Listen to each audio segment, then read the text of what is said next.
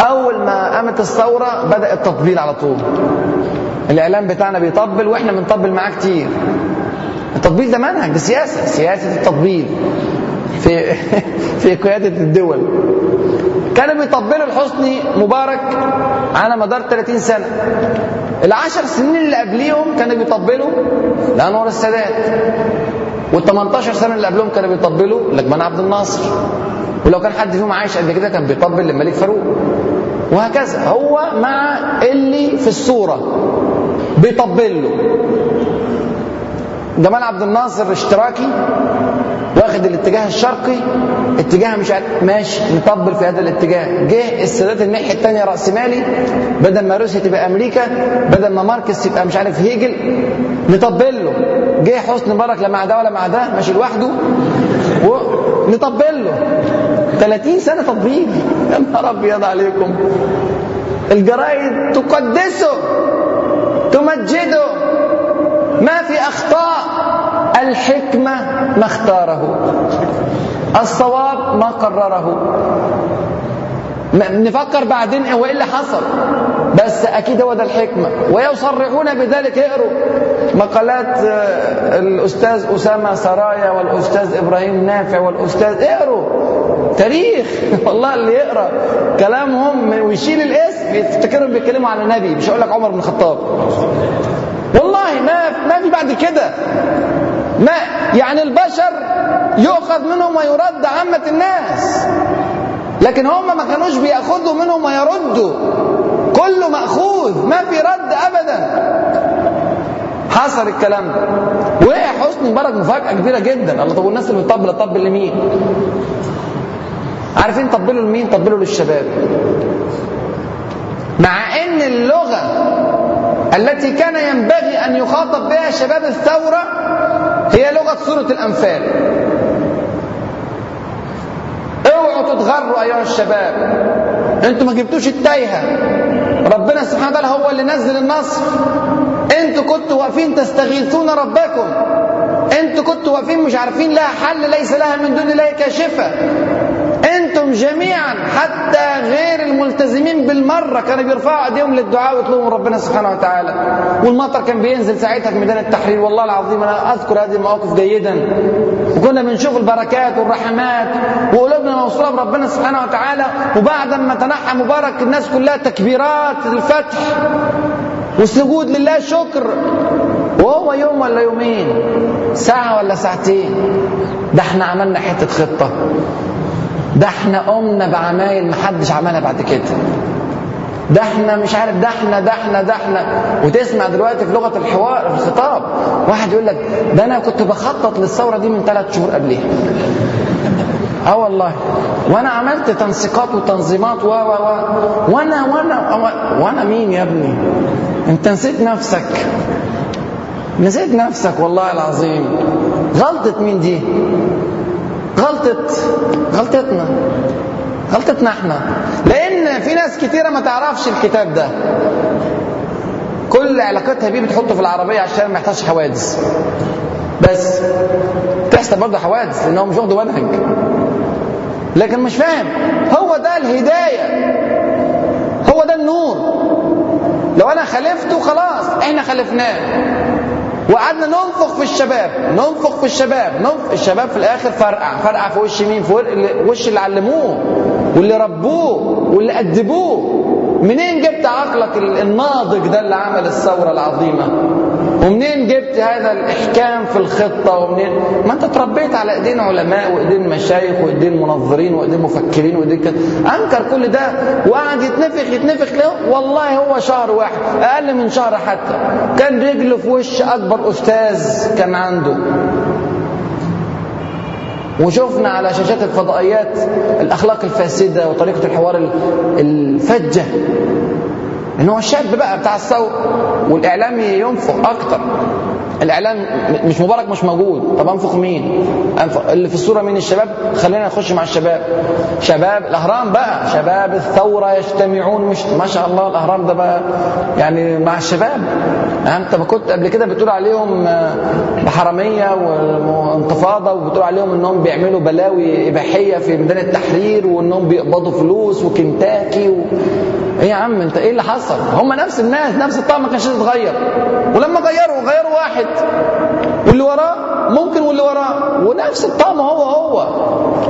نفس الطريقة هي هي. باظ الشباب وامتد هذا البوظان إلى الحركة الإسلامية. تخيلوا؟ والله العظيم. وعلى كل المستويات اخوان وسلفيين شفنا الإخوان شباب الإخوان يطلع يقول لك لا لا منشقين ومش عاجب مش عاجبكم مين؟ هو أنتوا اتربيتوا إزاي؟ هو يعني إيه شباب الإخوان؟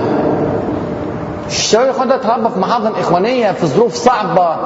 و... وعسيرة واللي رباك ده اللي قضى 10 سنين في المعتقل واللي قضى 15 سنة واللي درس في ظروف صعبة للغاية واللي علمك المعلومة في السر وقعد معاك في الضلمة يعلمك وتبهدل عشانك و... في الآخر أنا ش... أنا لا أنا لازم نخرج و... في الحكاية. إيه اللي حصل؟ وأصلحوا ذات بينكم كانت بتتقال للأقران. كمان دلوقتي عاملها على مشايخك وعلمائك وانتقل للسلفيين برضه نفس القصة وانشقاقات. مين الشيخ اللي بتنشق عليه ده؟ مش ده اللي كنت تحت رجله تسمع الكلمة تتلقفها منه تلقف الملهوف؟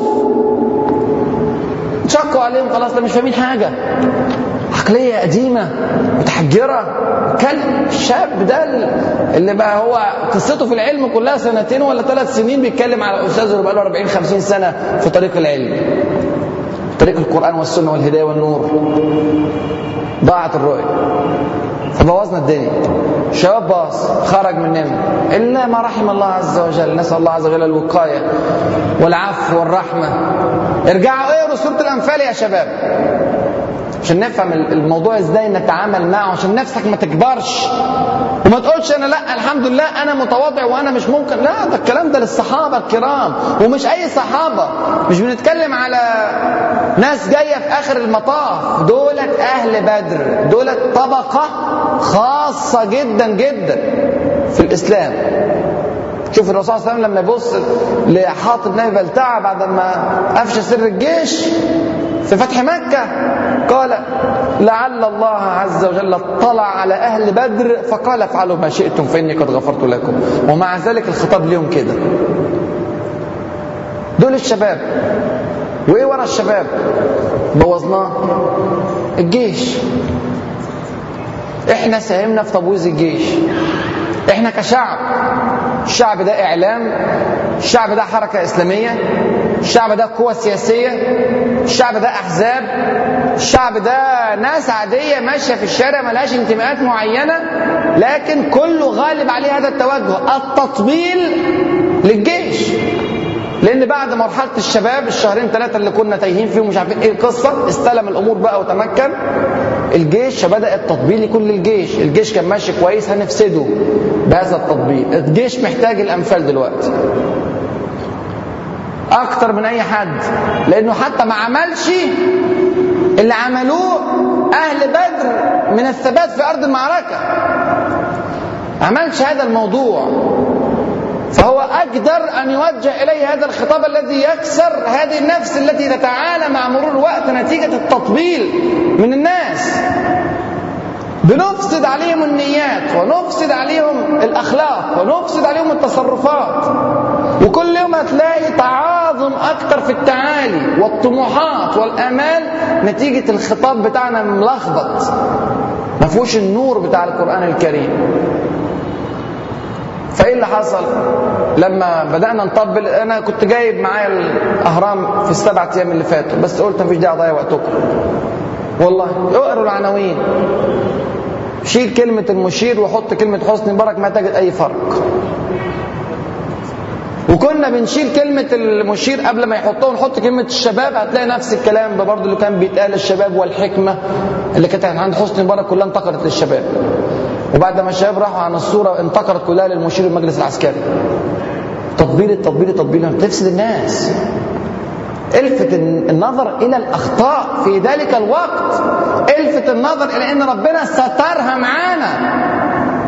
ربنا سترها معانا سبحانه وتعالى.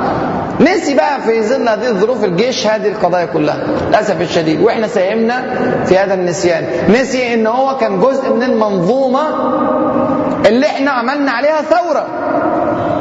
هو مش قايم معانا بالثورة. مؤكد ده مش محدش يقدر يقول كده ابدا. إن الجيش شارك في الثورة أو إن الجيش عمل انقلاب على حسني مبارك ما حصلش الكلام ده. الجيش 30 سنة جزء من الثو... جزء من المنظومة التي قامت عليها الثورة. صح ولا لا؟ ومحدش يقدر يقول ابدا ولا عاقل يقدر يقول ابدا أن الفساد الفظيع الذي كان في البلد في كل مؤسساتها أصابها جميعا إلا مؤسسة الجيش. مين يقدر يقول الكلام ده يا اخوانا ده كلام أحمق. ما يقول إحنا فاهمين وكل الناس فاهمة إن الفساد طال الناس كلها. من أكبر رأس في الدولة لأصغر واحد في المؤسسة ديت كلها. الناس كلها عانت منه الجيش والشرطة والاقتصاد والتموين والزراعة والصناعة كله عانى. ما عارفين الكلام ده كويس. ليه بقى بنتكلم؟ وليه عمال تنفخ تنفخ تنفخ لدرجة في الآخر أصبح يتكلم باسم الثورة؟ يعني كأنه هو اللي قام بالثورة ومن حقه أن يجني الثمار لهذه الثورة. لغة الخطاب بتاعتنا كان لازم تكون مختلفة. مع كامل الاحترام والتوقير والتقدير وكل ده ما بنقولش نبقى أولاد الأدب ابدا. لكن نلفت النظر إلى إن اللي فعل هو الله عز وجل. وإن ربنا سترها معنا الحمد لله. وإن كل واحد يعرف قدره ويعرف دوره ويعرف قيمته.